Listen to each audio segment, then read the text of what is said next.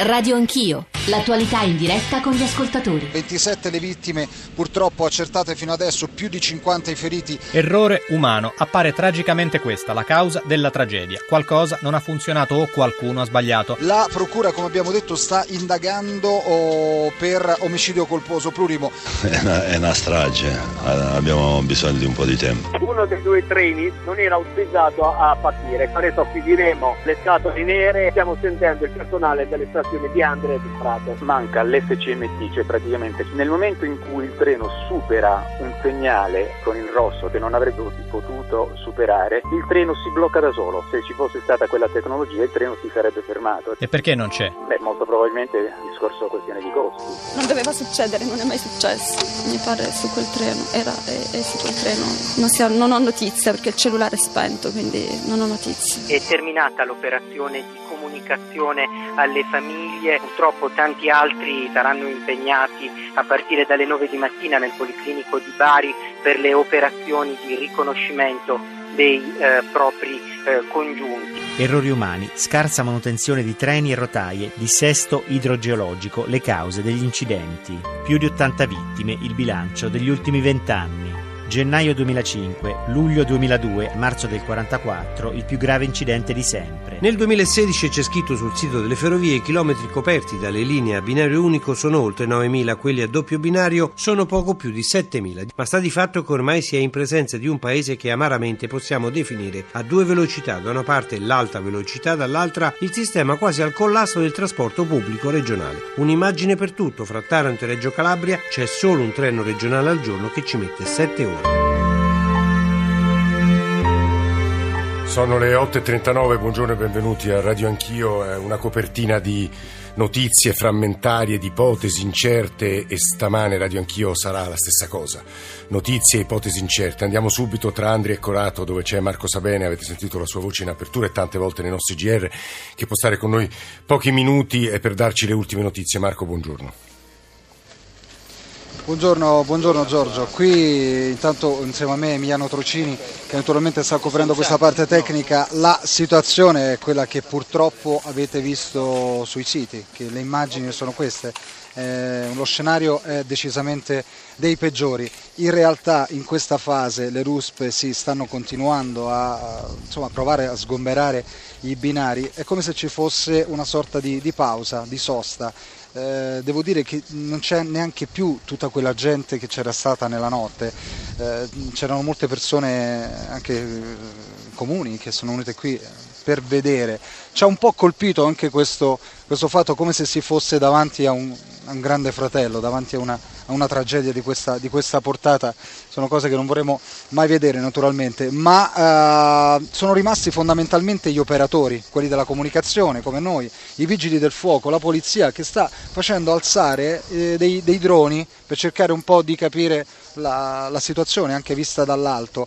Eh, una particolarità sta nella, nella, notte, nelle ore della notte, perché insieme a Emiliano Trocini siamo andati all'ospedale di, di Andria per cercare un po' di capire qual era la situazione dei tanti eh, feriti che c'erano anche lì. Come tu sai, come anche chi ci ascolta sa, molti feriti sono stati dislocati, dislocati nelle diverse strutture ospedaliere tra, tra, Andria, tra Bari, tra Barletta, Bisceglie e eh, qui ad Andria abbiamo mh, mm, cercato di capire anche da dai familiari o da alcuni dei ragazzi che si trovavano lì quali fossero le condizioni dei propri cari o di, di un amico. Non erano molto propensi a parlare come puoi ben immaginare perché la situazione è molto delicata e, e non so se voi volete anche avere la testimonianza di quello che è poi il responsabile del ricovero della, delle ASL che è Stefano Porziotta, sì. il dottor Stefano Porziotta che ci ha fatto un po' il punto. Io se vuoi ti posso mandare questo, Facci ascoltare eh, ecco, questo voce, insert di, di, pochissimi secondi.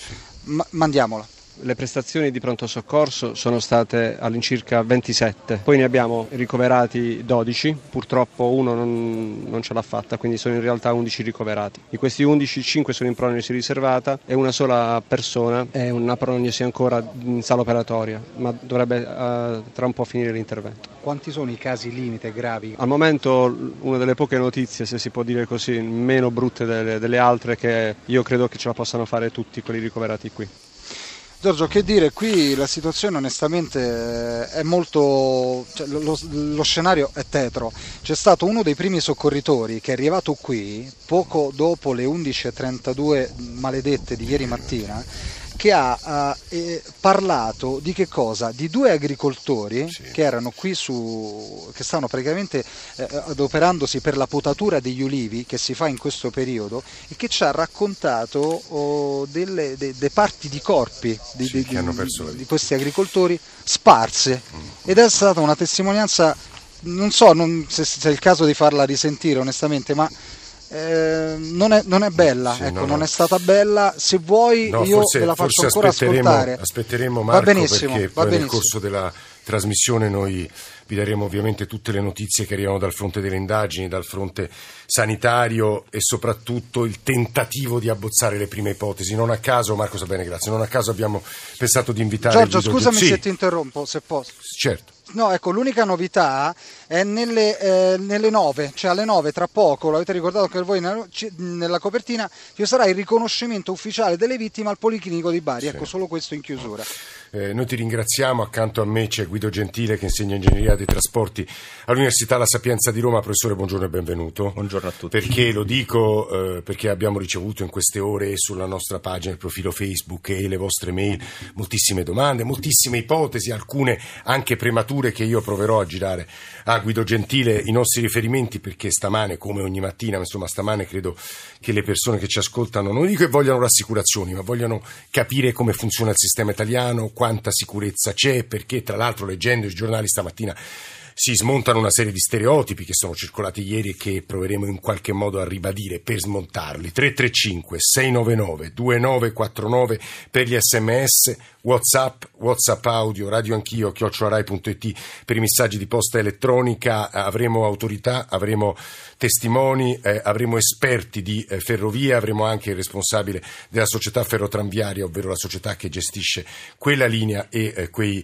quei, treni. Ma anzitutto Benedetto Schiavone. Benedetto eh, Schiavone è eh, un ingegnere ed è un pendolare di quella linea che per caso non ha preso quel treno, ma che insomma che ha preso mille volte in vita sua. Buongiorno ingegnere, benvenuto. Buongiorno, buongiorno. E lei non, non, immagino che non abbia avuto la sensazione viaggiando eh, ogni giorno per quella linea eh, di pericolo, o sì, visto che è anche un ingegnere?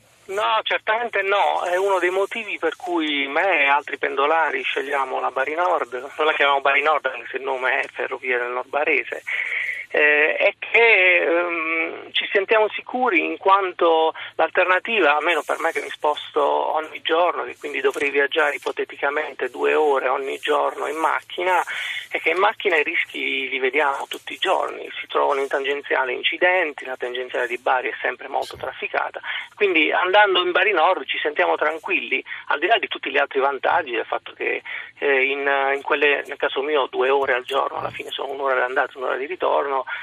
si può fare, si può lavorare. Si può lei è un uomo di scienza, è un ingegnere, sì. e sapeva benissimo che quella è una linea a binario unico. Lo dico sì. perché chi ha ascoltato la nuova rassegna stampa eh, con Massimo Giraldi avrà, avrà, notato come quasi tutti i giornali italiani insistono su questo elemento: morte sul binario unico, strage sul binario unico, come se ci fosse un'equazione binario unico, maggiore pericolosità. Con Guido Gentili proveremo a ragionare anche di questo. Ma insomma, ecco, questo elemento eh, la faceva eh, pensare che ci fosse, faceva pensare che ci fossero degli, dei rischi maggiori rispetto al binario doppio, uh, guardi, assolutamente no, perché il meccanismo uh, era banalissimo.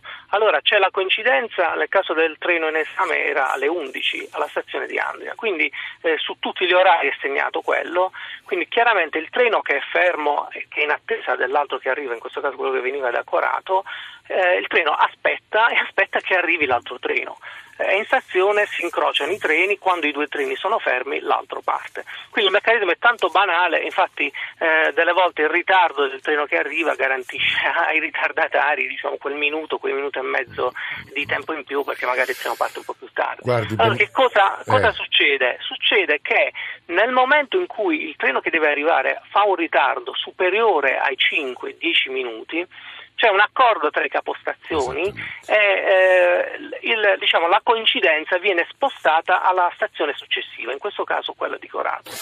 Quindi però è un meccanismo banalissimo. Guardi Schiavone, è importante quello che lei ha appena detto, da un lato perché lo stava ascoltando Massimo Nitti, cioè il direttore generale della società Ferrotranviaria, la società che gestisce quella linea e che è collegato con noi. Nitti, buongiorno e benvenuto. Buongiorno a voi e poi perché l'ha ascoltato Guido Gentile, io vorrei leggervi eh, una cronaca, sono poche righe di Giuliano Foschini su Repubblica in cui si dà la parola ad uno dei macchinisti dei, dei ferrovieri della stazione di Corato. Cito testuale perché potrebbe essere l'ipotesi.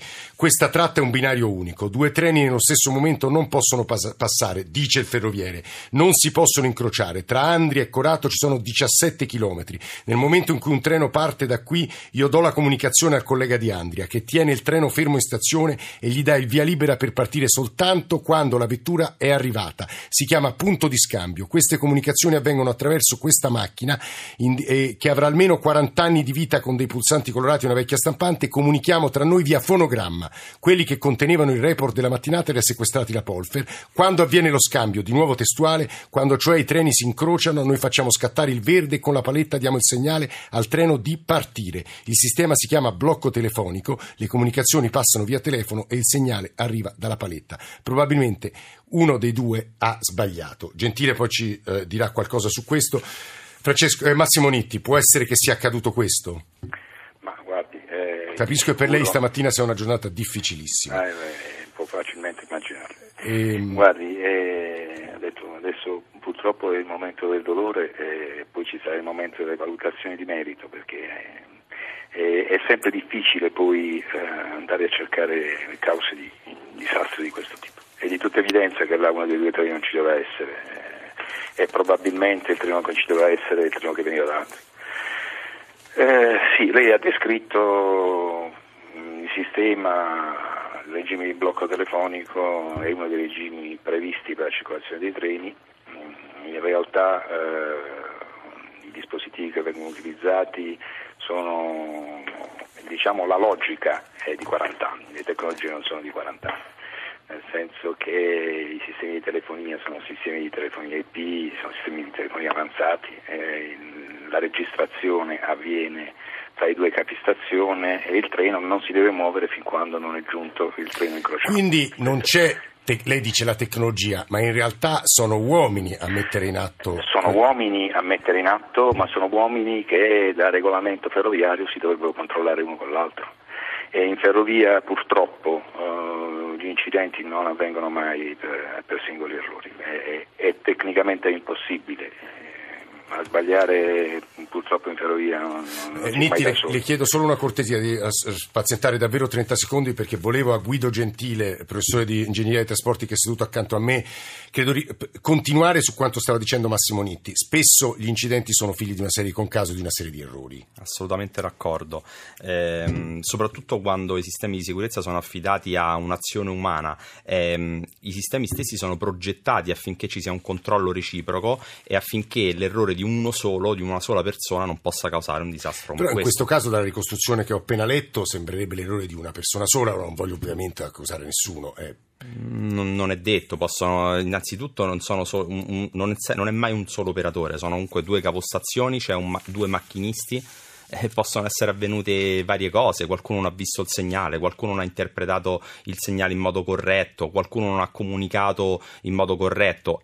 È, è ovvio che quando si, si parla di comunicazione eh, tra persone, per quanto sistemi telefonici avanzati, per quanto eh, la segnalazione al macchinista avvenga con delle procedure codificate, non è che mh, mm, si fa un segno possono con la mano, tante cose, però possono dice. accadere tante cose. Professor Gentile, eh, Massimo Nitti, c'è però un uh, punto punto che mi sembra mh, decisivo.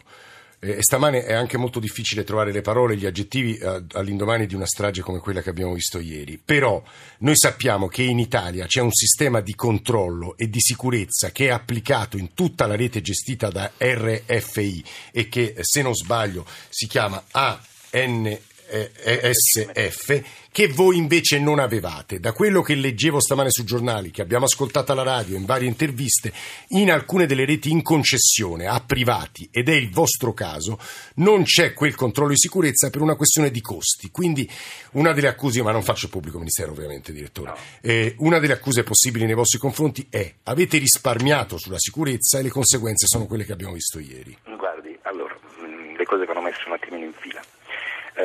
In Italia ci sono 3.300 km di reti cosiddette regionali, sì. eh, circa 25.000 sono i reti nazionali e 3.300 sono i reti regionali. Allora qua bisogna chiarire una cosa, eh, le reti sono di proprietà delle regioni dal 1998 con la legge 422 sì. la competenza in materia di trasporto è passata alle regioni. Eh, sono le regioni che investono e la Regione Puglia gli investimenti in sicurezza l'ha fatto. Nel luglio del 2015 sono stati stanziati 80 milioni, non era competenza di Ferro Tranviaria fare investimenti sulle infrastrutture, come non è competenza di tutte, le, di tutte le società che gestiscono, noi gestiamo non in concessione, ma attraverso un contratto di servizi come tutte le, ferro, tutte le ferrovie regionali in Italia. Cioè lei ci sta dicendo che il sistema di sicurezza è di competenza regionale, Nitti? Allora, non è che il sistema di competenza è di competenza regionale le regioni, eh, un decreto del 2005, eh, le regioni dovevano procedere all'adeguamento dei sistemi di sicurezza. Mm. C'è stato un, diciamo una, un, dibattito fra regione e ministero su chi doveva fare, stiamo parlando di investimenti miliardi, eh? Eh. stiamo parlando di 3.300 km di eh. eh, la regione Puglia è una delle quattro regioni, insieme a Lombardia, Piemonte e, e Emilia Romagna che ha fatto investimenti sui E allora perché non c'era su quella rete? Su no, guardi, tratta? allora, eh, non è che su quella rete non c'era, noi il finanziamento l'abbiamo avuto nel 2014, eh. Eh, abbiamo già attrezzato i primi 35 chilometri, eh. stiamo completando i lavori, il 31 di luglio eh, ci sarà l'attivazione dei primi 18 Quindi praticamente chilometri. l'incidente è avvenuto 15 giorni prima dell'attivazione, questo ci sta dicendo Nitti? Guardi, eh, il processo di installazione dei sistemi di controllo della marcia dei treni è un processo graduale, perché sono investimenti cospicui e investimenti importanti in tecnologia. Però il 31 luglio sarebbe partito, questo Il 31 luglio sarebbe, no, sarebbe, sarà attivata la tratta Bari-Vitonto poi a seguire la, uh, la Bitonto Rugo entro eh. il 2016, mm. nel 2017 la, la Rugo Corato e eh, la Corato Andria, la Corato sì. Barletta eh, a seguire con i lavori di raddoppio della Corato Andria che partiranno. Nitti, mi faccia solo aggiungere una considerazione da parte del professor Gentile eh, rispetto alle parole di Nitti. E lui...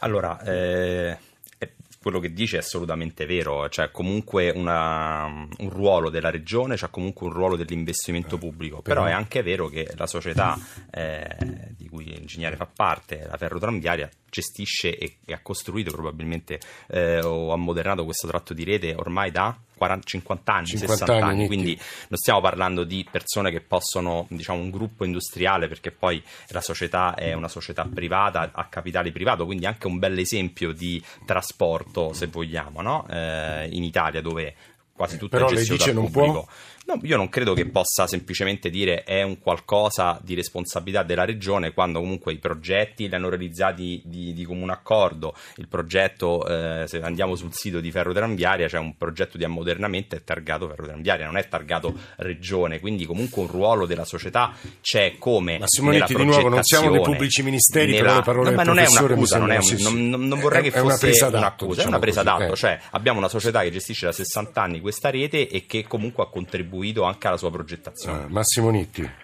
Allora, guardate, mh, mm, sì, noi siamo qui da 51 anni su questa rete. Eh, tenete conto che fino a, questa è storia.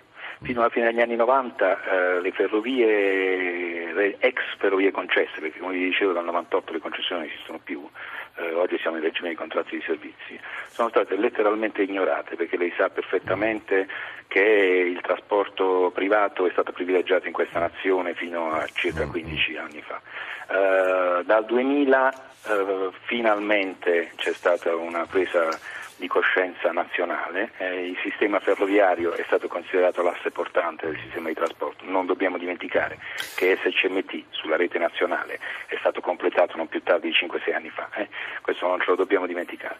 Stiamo parlando di investimenti enormi eh, che non competono al gestore al titolare del contratto di servizi perché per contratto di servizi le aziende non sto parlando di lei sente la nostra sigla sullo sfondo, il tema è di un'importanza ehm, ovvia posso aggiungere io. E Massimo Nitti è il, il direttore generale di Società Ferro Tranviaria. Ovviamente da quello che ci ha detto lui ripartiremo subito dopo il GR delle 9. Grazie per essere stato con noi.